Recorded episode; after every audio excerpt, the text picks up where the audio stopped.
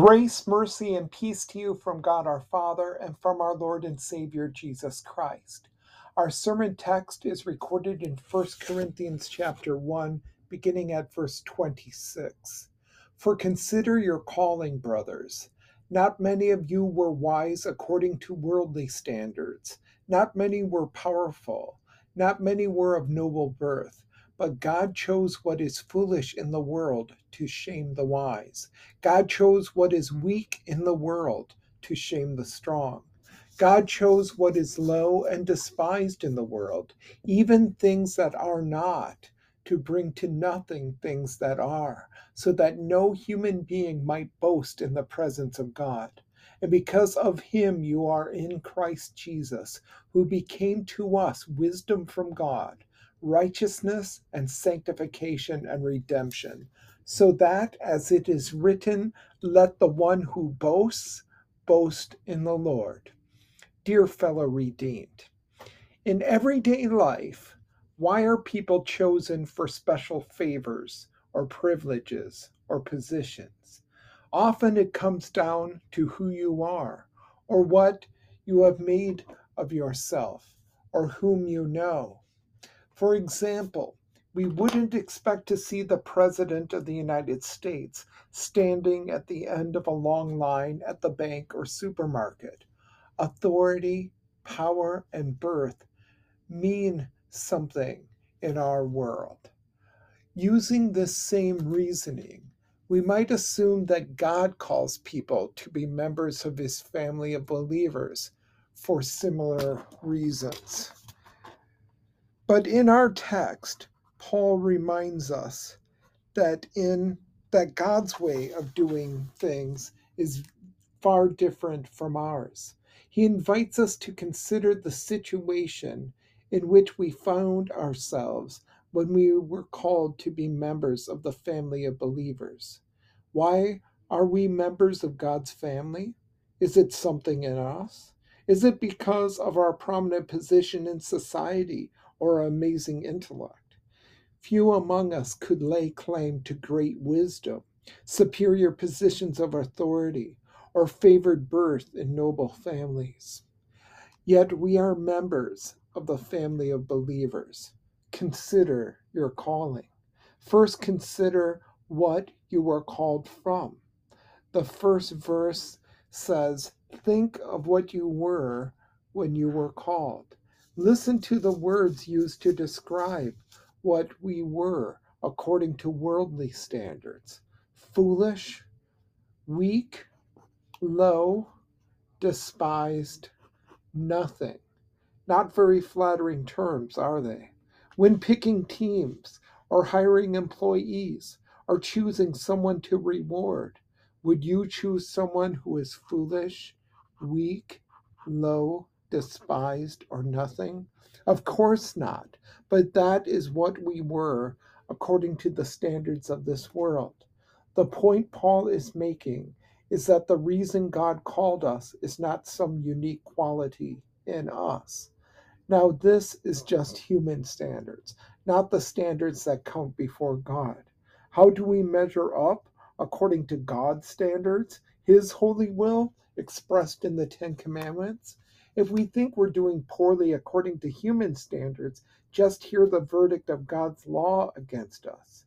As for you, you were dead in your transgressions and sins, gratifying the cravings of our sinful nature and following its desires and thoughts. Like the rest, we were by nature objects of wrath. Rather than staying on the straight and narrow path of God's will, we all, like sheep, have gone astray each of us has turned to his own way. That is what you were spiritually blind, spiritually dead, an enemy of God. That is what it is to be a sinner. And what you had you earned? The wages of sin is death. What a sorrowful state to be in. But to consider what you were called from is also a reason for us to rejoice. After all, Paul reminds us that we were called by God. This brings to mind the amazing grace of God who calls us to be his own. That call is even more wondrous when we realize that God has called us who aren't worthy of his call. The only thing that can remove our awful condition is the gospel. That is God's power, God's wisdom. And it comes to us only because Christ was crucified. And the message comes only in the gospel. God has saved us and called us with a holy calling, not according to our works, but according to his own purpose and grace, which was given to us in Christ Jesus before time began. Our membership in God's family depends on His action for us and in us as the Holy Spirit touches our hearts through the Word. God's grace alone stands at center stage with the spotlight shining on the cross of Christ. Christ, with rejoicing, we confess that Jesus Christ has redeemed me, a lost and condemned creature, purchased and won me from sin, from death, and from the power of the devil, not with gold or silver, but with his holy precious blood and with his innocent suffering and death. We were made alive together with Christ, even when we were dead in trespasses. God humbles us with the realization of what we were in our sin, that so that no one may boast before him. Everything depends on God's grace. For by grace you have been saved through faith, and that not of yourselves, it is the gift of God, not of works, lest anyone should boast. God's undeserved love presented Jesus Christ as Savior to a world lost in sin. God's undeserved love brought Jesus from the dead on the third day.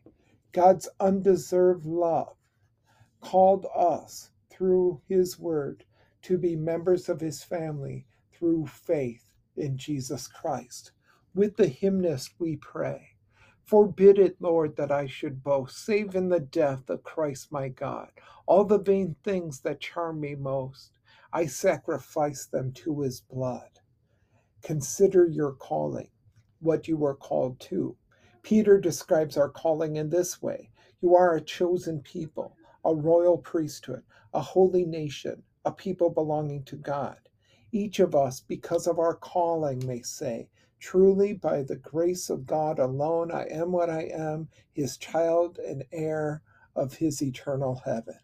Remembering what we are in the light of what we were brings joy in Christ to our hearts as people of God.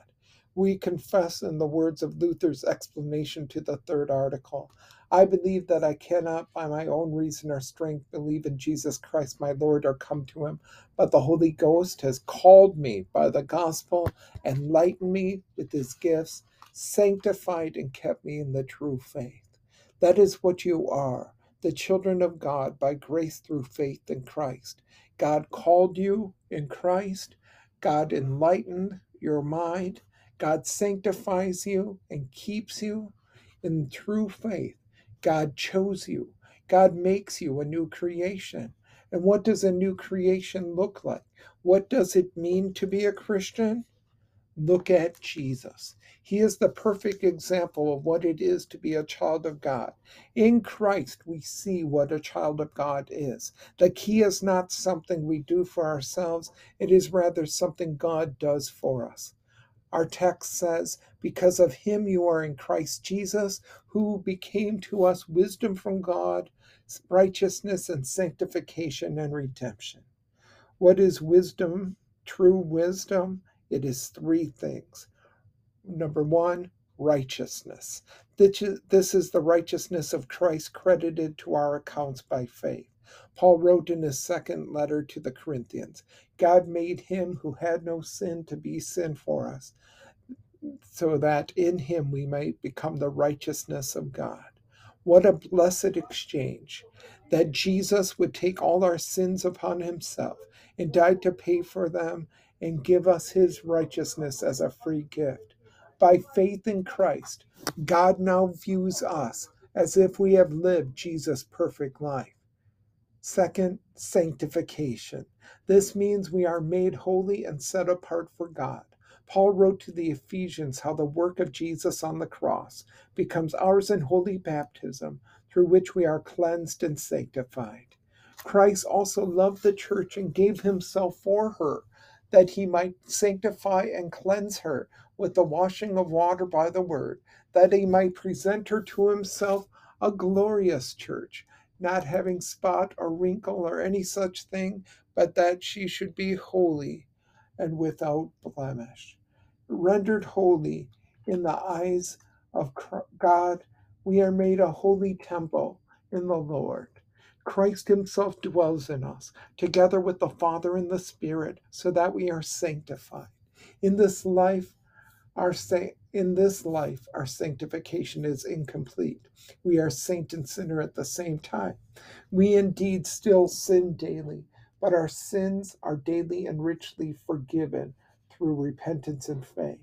Through word and sacrament, we are strengthened in faith and remain connected to Christ as branches to the vine, so that we do, don't lose Christ and his indwelling sanctifying grace. And third, redemption.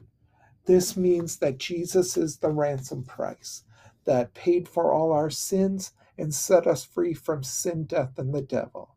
In him we have redemption through his blood, the forgiveness of sins, according to the riches of his grace. Because Jesus has paid the ransom price for us in his own body on Calvary's cross, our redemption will come to consummation and our final deliverance on the last day as Jesus says in Luke 21. Now, when these things begin to happen, look up and lift up your heads because your redemption draws near. When we look to Christ and his example, we see what we are becoming. All the credit for this change goes to God.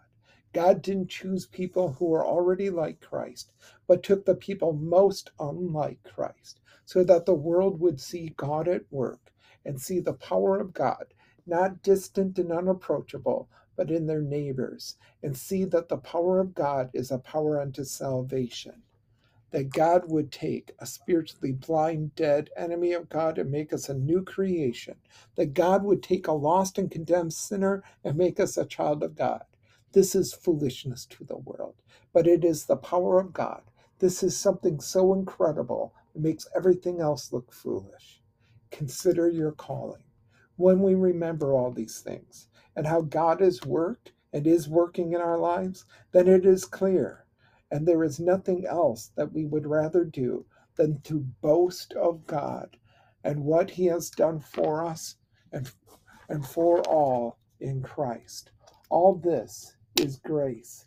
It is in and of and from and through God's undeserved love for us sinners we have reason to boast, but not in ourselves. We were nothing. We had nothing. We could do nothing. Now we are something, and we have everything through our Savior and the foolishness of his cross. Now we have something to glory in Christ our righteousness, Christ our sanctification, Christ our redemption. As those who are wise in Christ by faith, all these blessings are ours. Now we are clothed in Christ's righteousness. We are God's saints. We look forward with confidence to the day when He will deliver us from every evil of body and soul, property and honor, and graciously take us from this valley of sorrow to Himself in heaven. Let us boast in the Lord. Amen. Let us pray. Father of glory, you reveal your greatness in showing mercy. Send us as peacemakers and witnesses to all people, and fill our hearts with joy in your gift of salvation. Through your Son, Jesus Christ our Lord, who lives and reigns with you in the Holy Spirit, one God, now and forever. Amen. The grace of our Lord Jesus Christ and the love of God and the communion of the Holy Spirit be with you all. Amen.